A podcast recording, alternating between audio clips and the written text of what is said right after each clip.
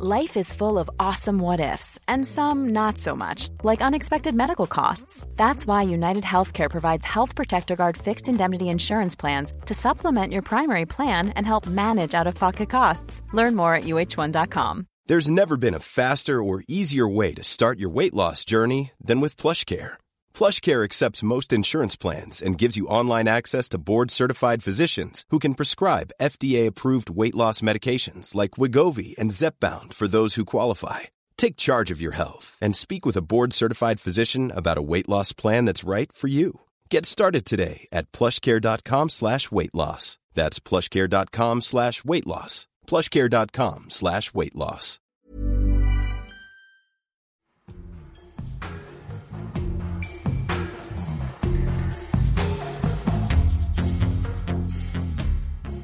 Hello and welcome to The Hedgehog and the Fox, the podcast that's curious about curiously interesting books. And this week, the curiosity is focused on books themselves, indeed, on a book entitled The Book by Amaranth Borsuk, which appears in the MIT Essential Knowledge series. Amaranth is a scholar, poet, and book artist who works at the intersection of print and digital media. She's also assistant professor in the School of Interdisciplinary Arts and Sciences at the University of Washington Bothell. Her book in the MIT Press series examines, as the lapidary copy on the back puts it, the book as object, as content, as idea, as interface.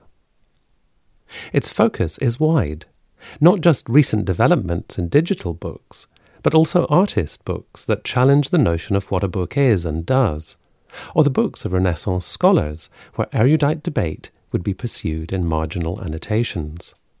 All the way back, in fact, to the earliest clay tablets, which the Sumerians used over 5,000 years ago to record important information.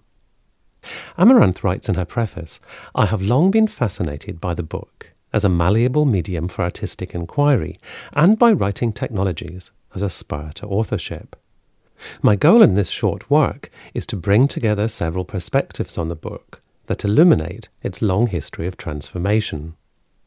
I'd say that's an ambition in which she succeeds resoundingly. When I spoke to Amaranth recently, I began by suggesting that she could have confined herself to recent developments in books in the digital age, but chose not to. Yes, absolutely. Uh, I, I didn't want to either confine myself to the current moment or to use the current moment as the kind of comparative for the history of the book, sort of making it so that everything leads up to right now, which is the apotheosis of everything the book can be and do. I didn't want to set us up to think of, of the present as the perfection of books in the digital moment. And I, I think that for anyone who wants to have a grasp of what it means to know what a book is, it's essential to understand how books have evolved over time. And I think because the word book for so many people refers to this very specific artifact that a stack of pages bound on one side and, and then closed in covers, what we're seeing is a very specific material interface. So, in order to get okay with the idea that the interface can change, we have to see how it's already historically been mutating and changing and look, you know, as deep into the past of portable information devices as we can. And I, I didn't want to lose that history by focusing so much on the present. So, again, you could have started in Gutenberg and just quickly covered the things that, that came before, but that would have been that would have been too much of a sort of A to B, wouldn't it? We, you know, we had the codex, we had the printed book, that seemed stable for centuries. Obviously, it wasn't, but then we had the, the digital book. But you go much, much further back to things which I guess we wouldn't normally apply the term book to, but nonetheless have have some part to play in this in this lineage, this story that you tell. Yeah, I think it's important that we also not take a a very explicitly Western perspective on what a book can be. The goal of my book is to reach readers who love books and who are passionate about reading.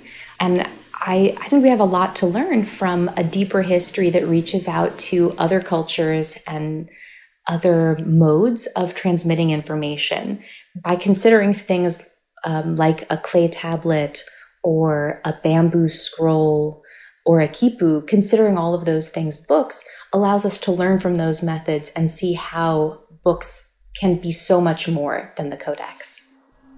A book might be best understood as a material support for inscribed language, a category that includes rolls and codices and even monumental inscription, both written by hand and printed by many different mechanisms, and also a wide variety of digital media. Jessica Brantley, The Prehistory of the Book. What is really interesting is the way in which you show things which have changed and which evol- have evolved, but also things which suggest a continuity. I mean, I'm thinking about things as simple as an object which we hold in our hands, an object which tends to be rectangular or square, something that we have a sort of tactile relationship with. Mm. That that goes all the way back to those clay tablets that you, that you mentioned. Absolutely, that's so true. Um, there's a pull quote in the book from Jan Tschichold where he says that a book is sized to the average hands of an adult. Tschichold is, uh, was a, a graphic designer who famously updated Penguin's aesthetic and kind of regularized what they were doing, creating a kind of house style guide. I like that idea of a book being something that's sized to the average person's hands, in that what it reminds us of is that books evolve from people using whatever they can get their hands on. And what is most commonly used within the culture in which that portable um, information storage device arises is often some some sort of material that has been perfected for other uses. So clay tablets you know, clay in Mesopotamia was being used to build houses and earthenware. And it was something that the Mesopotamians really had perfected. So it would make sense that they would, you know, grab the stuff that the Tigris and Euphrates were providing in abundance, just put it in the palm of their hand and, and begin using that small hand sized device to record information. Um, likewise, in China, where bamboo was being used so extensively in 1600 BCE, it would make sense to, to find a way to use that to distribute information. And I, I like that the hand becomes so central to the way that you're talking about the book and the way that I'm, uh, this sort of continuity that you're noticing across all of these different kinds of books. Because fundamentally, a book is about a reader. That's something that many readers don't think about when they're in the process of holding the material object of a book. It's been so commercialized that it seems just totally natural that books come in these very standard sizes that can be shelved in a particular way, that have a barcode on the back and, and a title on the spine. All of these apparatuses that tell us what the codex book is are things that evolved.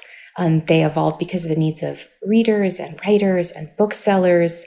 And fundamentally, they're in order to get a reader to pick that book up. They're there to help the reader consult that book, to draw the reader into that book. And we tend to think of ourselves as disembodied readers, or at least this is my perception, is that most readers see a book as an intellectual construct that an author creates and delivers to us. We're not even necessarily thinking about the physical form, particularly now when you can get the same book you know, I would put big air quotes around same book yes, on a yes. Kindle, on your iPhone, in a PDF, in a paperback, in a, in a hardbound covers. Is it really the same book? I don't think it's the same book because I think the physical experience of reading it changes so dramatically in each of those situations. And they change because of the reader's body and how the reader is encountering that book. So materiality is one of the, the key things that I am thinking about in the book is the material structure in which the book is presented and the material experience of accessing it. The book really is a it's a performance and it happens only when the reader comes to the book and opens it with their hands. If the book's handiness has been fundamental to the way we have taken stock of the world, its ability to serve as a container has been another way through which we have found order in our lives. Books are things that hold things. Andrew Piper book was there, reading in electronic times? I mean, we use the phrase the act of reading. And I guess before reading your book, I had mainly thought about that as an intellectual act. But the more I read in your book, the more I thought about how we are really, we are navigating with a, a physical object, even if it's a, if it's a screen or if it's a, if it's a printed book, we are interacting with that physically. And the physicality of the book is reflected, as you point out, in the, the words that we often use for the parts of the book, isn't it? Right, that's so true. The way that we give the parts of the book these very embodied names, like the the head of the book, which is the top of the book that you might, you know, grab with your finger to pull it off the shelf, or the tail, which is what it sits on. It even has a joint where the cover meets the first page of the book, and it has a spine, right? Um, yeah, all of the language around the book sort of um, gives it a body. And if you think about the book uh, originating, you know, maybe uh, 100 CE, at a time when it was being made out of vellum, so animal skin inside, and being bound probably also in leather, it had a lot of connection to the physical body, to, you know, a warm living creature mm. that it doesn't necessarily now. Yeah, it was it was literally skin. It was being pr- printed on skin. Yes, absolutely. Um, I like that you use the word navigating for books, mm. and it's one of the reasons that there's um, an example of an artist book that I talk about uh, in the book. That's called uh, the Big Book. It's by Alison Knowles, and basically, it's an eight foot tall book that she created in the 1960s on the first floor of her Chelsea brownstone. She you know, was a, a book artist and part of this group called Fluxus that was interested in happenings and and creating art that is ephemeral and of the moment and interactive. And so she creates this eight foot tall book that in order to read it, you basically have to move through it. You have to navigate it. You have to climb through a window and go up a ladder. And there's one one set of pages to get from one page to the next. You have to crawl through a tunnel that's lined with astroturf. And i think that when you blow up the book to that scale it really it makes you think about the fact that we navigate books with our bodies and that reading a book is about traversing space it's traversing a series of spaces.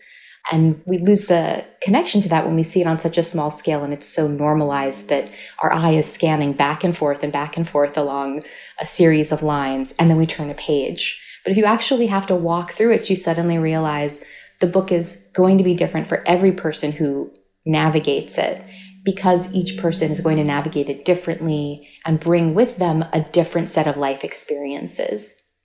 Well, you've you've raised the um, question of artists' books, and it seemed to me that artists' books, in a, in a way, are at the centre of, of your book, sort of both physically and um, in terms of its its argument and the, the way it's it's exploring the terrain for someone who perhaps, you know, perhaps has seen pictures of artist books by Picasso or Chagall or Matisse or something, it's clear that the, the genre of artist books is much, much wider than that. Mm. Now, what would you say to someone who might who might sort of have the, the, the, preconception that artist books are really just a sideshow? They're, they're sort of they're part of the product of the art world, but really, when we're talking about the book and its place in culture, they are they're not they're not central to thinking about these issues. Ah, well, I would say you're absolutely right that they're not central they are purposefully on the sidelines and in an extreme form.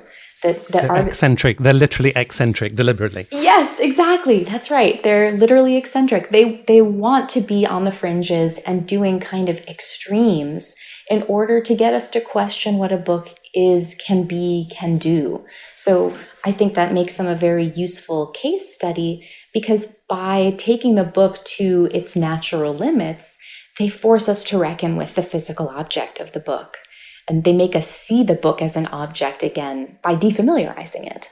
Clearly, the, the, artists are responding to lots of different stimuli, but is one of the things they're responding to and reacting against the commercialism of publishing? Because the artist book really begins to take off pretty much around the same time as book publishing becomes a, a mass production industry. Yes, you're absolutely right. That's both the timing, uh, it's not a coincidence. It, it has a lot to do with a desire to create things. So it, there, I should step back and say there are several different threads within artist books and but I do think that a large impulse, especially in the late 19th and early 20th century, has to do with taking the means of production into your own hands. And, you know, we see that in like the, the earliest artist books made by the Russian futurists, where they are essentially collaborating on books of poetry and art that are meant to be easy, cheap. They're made on things like wallpaper as inexpensively as possible in order to distribute their own work and as kind of a community building exercise too, since it's all about collaboration. And that extends into the 20th century with someone like Ed Ruscha making his own artist books in the 1960s and onward uh, as a way of circumventing the gallery star system and basically creating a work of art in book form that can be easily distributed inexpensively and get his name out there. And that's actually the the impulse to to do it yourself. It is both about controlling the means of production and circumventing traditional publishing routes, but it's also about aesthetic control. In some cases, and that's one of the reasons that we often think of William Blake as a progenitor of the artist book, because for him, the craft of making a book, the visual art and the text in it, they were inseparable. And he wouldn't want to say, you know, publish a, a book of poems um, and then have it turned over to an illustrator to create beautiful visuals to go along with it. He certainly also wouldn't want to make his own lithographic prints or he, he wouldn't want to, to do his own intaglio processes at home and then send the artwork and the text to a printer to, to you know print up the poems and insert them he really had to have everything unified so he created his own printing method in order to incorporate both image and text simultaneously. And I guess those are the kind of the two key things that artists working in book form uh, over the course of the 20th century are struggling for is control of the means of production and controls of the aesthetic of the work while also you know pushing the boundaries of what books even are. A book is a knot. Dieter Roth 246 little clouds well, yes. I mean, let's let's come on to that because as well as challenging the gallery system and the the publisher's control, sometimes they're challenging notions like like permanence and and fixity and the nature of how a book operates. I guess challenging that sometimes in a playful way. Yes, that's so true. There is uh, a book that I talk about in the book that uh, is one of my sort of touchstones in that vein of, of thinking about the book's potential for ephemerality.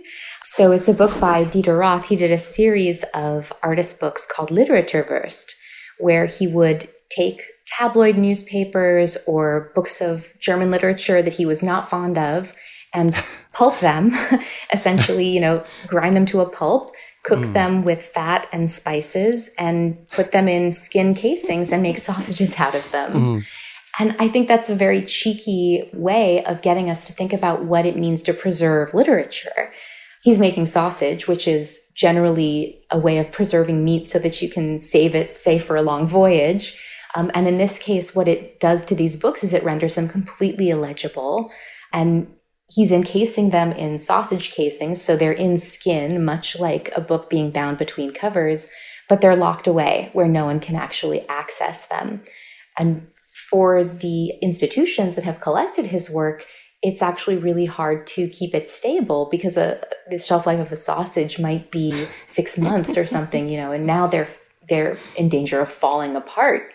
You know, 40, 50 years later, conservators are having to keep them in vaults that are climate controlled and basically document the process of their decay. Well, a rather more banal example from my own experience is that um, when I worked at Oxford University Press, I remember visiting the warehouse and being told by someone who worked there that when one of the world's classics was sent back by a bookseller because publishing operates on a sale or return model, it was too expensive to get the robots to put the books back on the shelf. And so they were sold off to be shredded for pet bedding.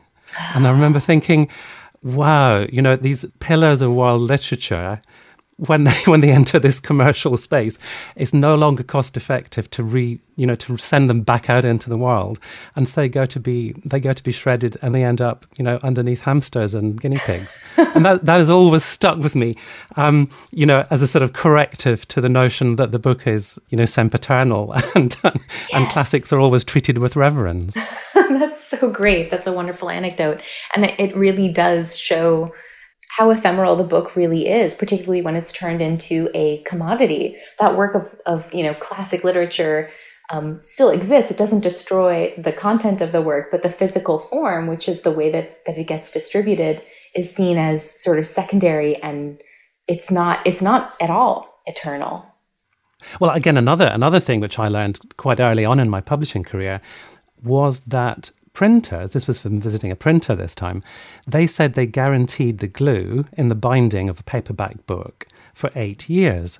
And I was shocked, you know, in, in my early 20s. I thought, only eight years? That's, you know, that's nothing. I'm, you know, I expect to keep these books for a lifetime. But really, they were being pragmatic, I suppose, and thinking, well, most of these are either read for pleasure but not held onto for life because they're inexpensive paperbacks, or they're read by students and they get rid of them. And they, so pragmatically, as a manufacturer, you know, seeing the book as a manufactured object, they saw no need to try to work on a glue that gave a longer lifespan than eight years. Mm-hmm. If they mm-hmm. could guarantee it for eight years without drying or cracking and the pages coming out, they felt they had done their bit. And that, that has also stuck with me under the sort of rubric of the ephemerality of books. Mm-hmm. Yeah, I guess we maybe think of books, we think of them as having this aura about them, that they're, you know, special artifacts, they're expensive to produce, and they're special because we hold on to them and they have a kind of story for us. Many of us who are book lovers can remember the first time we read a particular book. Our copies of books might even have our own handwritten notes in the margins, all things that sort of remind us of where we were and who we were when we when we read those books.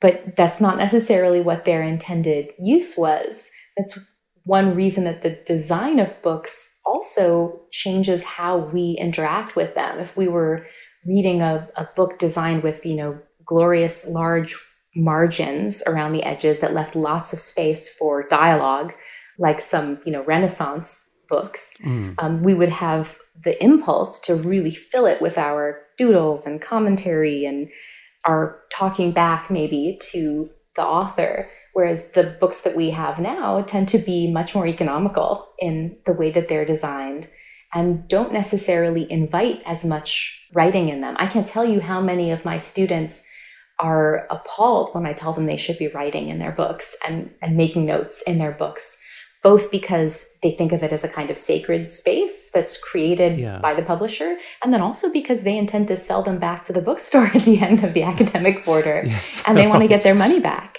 I mean, it's interesting what you've just said about the the Renaissance scholar with the wide margins, um, entertaining or entering into some sort of um, silent dialogue with the author, because that that nature of the relationship between the reader and the book has been one that's that's been changing, and you know now we've come to the stage where if you want, you can see what parts of an ebook someone else has annotated. You know what what the sort of collective cultural dialogue with a with an ebook is. So it's no, it's no longer confined to you and the the silent text. Right. Uh, well, I like that example of the the ebook where you can see what other people have been highlighting and what other people think is worth saving. In a way, it does take us to a different place, but it's also a familiar place to anyone who's sort of read ancient biblical commentaries, uh, where a text from the Old Testament would be and this was in, in the manuscript tradition, reproduced with commentary all around its borders from rabbinical scholars who had different glosses and interpretations of the text. And in a way, you're seeing what, you know, five different rabbis thought was the most important thing to think about or understand in a text. This is obviously on a much smaller scale, and it doesn't necessarily have that talking back quality, but it's kind of a, a connection to that deeper history of wanting to know what do other people think is valuable or valid or or interesting in this particular text. It's it's not necessarily an intuitive feature that ebook manufacturers would have put in. I think that the choice to allow people to see other people's interests to me anyway doesn't seem like an intuitive choice because of our historic relationship with the contemporary book as a private artifact one in which, I mean, for many people, you don't necessarily want other people to know what it is that you are looking at in a, in a book. What you think might be, if you're a scholar, the, the exciting thing to write an essay about, or if you're a lay reader just enjoying a book, you know, the thing that's your special private moment in the book doesn't necessarily need to be made public. One of one of the um, the antecedents to our contemporary networked landscape of texts, which I really loved, was the um, the book wheel from 1580s Italy, which I think I think you say was never actually made, but it's a kind of prototype of. I guess, yeah, having access to multiple texts at one time. Can you can you say something about that and how you think that sort of plays into the bigger the bigger history of what we're talking about? Yeah, I love that book wheel too, and it has been more recently, um, you know, uh, assembled by scholars who want to wanted to sort of test out whether whether it would actually work as designed. But essentially, it was designed by a stage designer who made all kinds of cool apparatuses you know, interactive mechanical apparatuses. And this book wheel was designed so that a scholar could have multiple volumes open simultaneously and never have to lose their place in the book. And if they were arranged on this wheel, it would take up a lot less space than, say, on a on a table in your study to have you know 20 or 30 books strewn about and have to go back and forth consulting between them. So if you could arrange them on this uh, water wheel essentially and turn this water wheel, you would be able to consult multiple books at the same time in a way that is somewhat hypertextual. Essentially, the reader becomes the hypertextual connection from one book to the next because the reader can more easily relocate the information that they were looking for within multiple books at the same time. And it feels like a sort of corollary to the digital moment where you can have multiple books simultaneously up on, say, your desktop. Um, if you're using um, you know, PDF software to consult multiple books at the same time, or if you're carrying around a Kindle that has, it can have many, many, many, you know, hundreds of volumes on it that you can consult simultaneously. But I think there's something different, fundamentally different, in the tactility of that book wheel because you can you can see all those books they don't disappear in the same way that they disappear when you're using a digital reading device. You're only really seeing one book at a time on the Kindle. You're not able to you're not able to sort of array them out in front of you in the same way that the book wheel allows you to do. And I guess the, the, the book wheel would have been a form of exercise too if it had ever taken off, wouldn't it? that's true. That's would have been a really great marketing strategy. Yes, healthy mind and a healthy body. well, I think that we could probably put that out now. yes, yes. For certain bibliophiles, it might, you know, it might, it might just catch on. They probably probably have to have health and safety, you know, tests on it in case the book, books go flying off. Right. Now, Amaranth, from what you've been saying about the, the, the, materiality of the book, which you're clearly very engaged with and interested in, fascinated by, I guess listeners might expect you to have a rather more lukewarm attitude to electronic books. But in fact, that's not that's not the case at all, is it? You're very interested in the in in both worlds, as it were. Yeah, I am. I, I don't want to privilege one um, reading material over the other or one interface over the other. I think that that the page and the screen are both really necessary and really useful to us, often just in different contexts.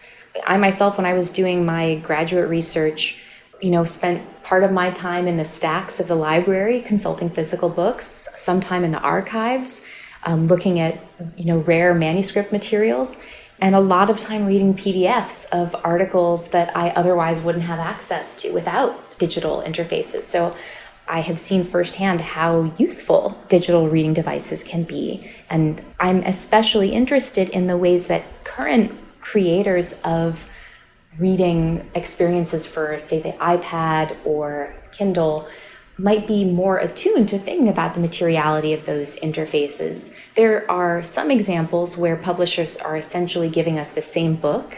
They're tr- treating the book as content and they're just pouring it into the um, ebook format, letting it be, you know, scalable to the size of your screen, giving you control over, say, the type, uh, typeface, type size, but but basically just giving you content. But then there are also publishers who are doing really interesting experiments with creating reading experiences that are designed specifically for the interface you're going to experience them on.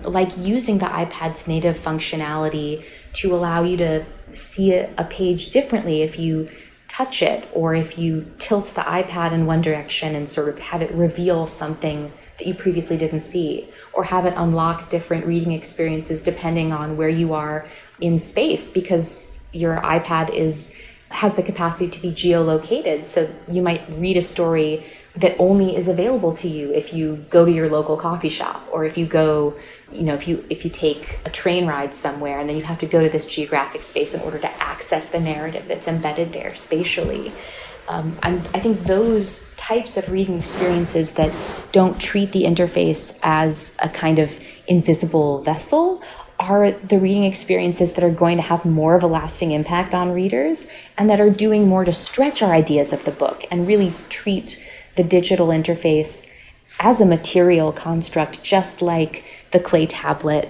or the quipu or the codex book. A book, in its purest form, is a phenomenon of space and time and dimensionality that is unique unto itself. When we turn the page, the previous page passes into our past, and we are confronted by a new world. Dick Higgins, a book.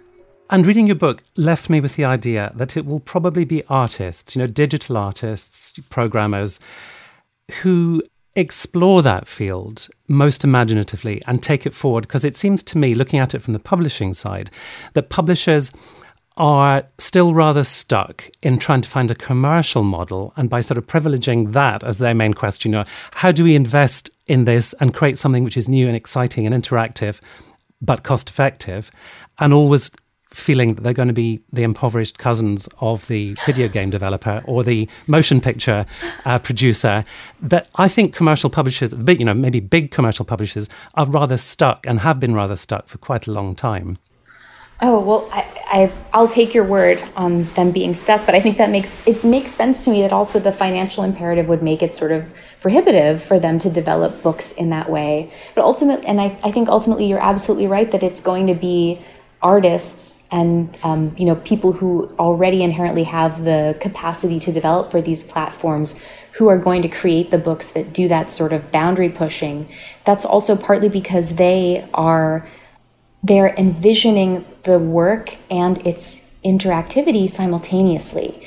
Rather than writing a book they're creating an experience. They're thinking about what the reader is going to do with his or her body when they encounter the text. And they're they're using the interface as part of how they tell the story they need to tell. And when i say story i don't mean they're always writing novels or creating narrative but the experience is fundamentally incorporating its material form. And i think that's one of the reasons that it sort of has to happen. It has to be located first in the artist. A book is a machine to think with. I.A. Richards principles of literary criticism. One of the features which I particularly liked in your book is the the pages that you devote to quotations about the book from other writers, and they're set in white on on a, on a black background, and they sort of interrupt, they sort of punctuate, I guess, the text and give you little moments of reflection or, or counterpoint. I'm so glad that you like those. I um, was working within the aesthetic of the series. MIT Press, as part of the series, always has these pull quotes that draw out sort of important ideas from the body of the text. And I didn't want my voice to be the voice in those pull quotes. I really wanted to create a kind of chorus um, as a way of alluding to how difficult it is to define the book. The book is such a malleable and, and protean artifact, an idea even, that any number of potential definitions could be given for it. So I wanted to create space for the voices of other thinkers who've influenced my own thinking about the book and let them sort of give their own definitions. And even uh, within the confines of the series, I think I was allotted something like 30 of them. And I probably had a list of 100. so right. um, I started a project after the book came out to collect more of these definitions from contemporary publishers, artists, writers, librarians, curators, conservators, and ask them um, what is the book or a book. And I collected those definitions, and I have over 100 of them, which I have been publishing online uh, at my book's website, just as a way of saying the, the conversation isn't closed. We tend to think of a book once it's published as complete and finished, and it sort of solidifies information in a way and makes it seem concrete. But in fact, This book, like any book, is continually going to change and it doesn't have to be fixed. And I like the idea that adding all of these voices into the mix keeps that conversation about what books can be and do going. I was talking to Amaranth Borsuk about her book, entitled The Book. It's published by MIT Press in their Essential Knowledge series, and it's available in paperback. You can find out more about it on the MIT Press website. And do also visit Amaranth's website on her book and the idea of the book, which you'll find at thebook.com, and that's spelled T H E etc. You can check out all her activities at amaranthborsuk.com. If you've enjoyed this program, do visit thehedgehogandthefox.com for more interviews in the series. You can subscribe to the program wherever you get your podcasts, catch up on any interviews you may have missed, and even leave a review. I'll be back again next week with another program.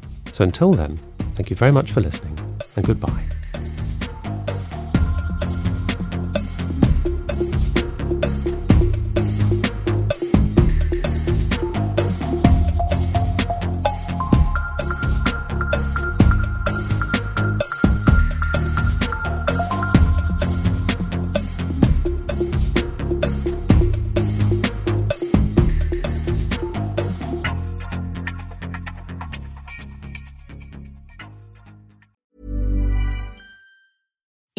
On a budget, we still deserve nice things. Quince is a place to scoop up stunning high end goods for 50 to 80% less than similar brands. They have buttery soft cashmere sweaters starting at $50, luxurious Italian leather bags, and so much more. Plus, Quince only works with factories that use safe, ethical, and responsible manufacturing. Get the high-end goods you'll love without the high price tag with Quince. Go to quince.com/style for free shipping and 365-day returns.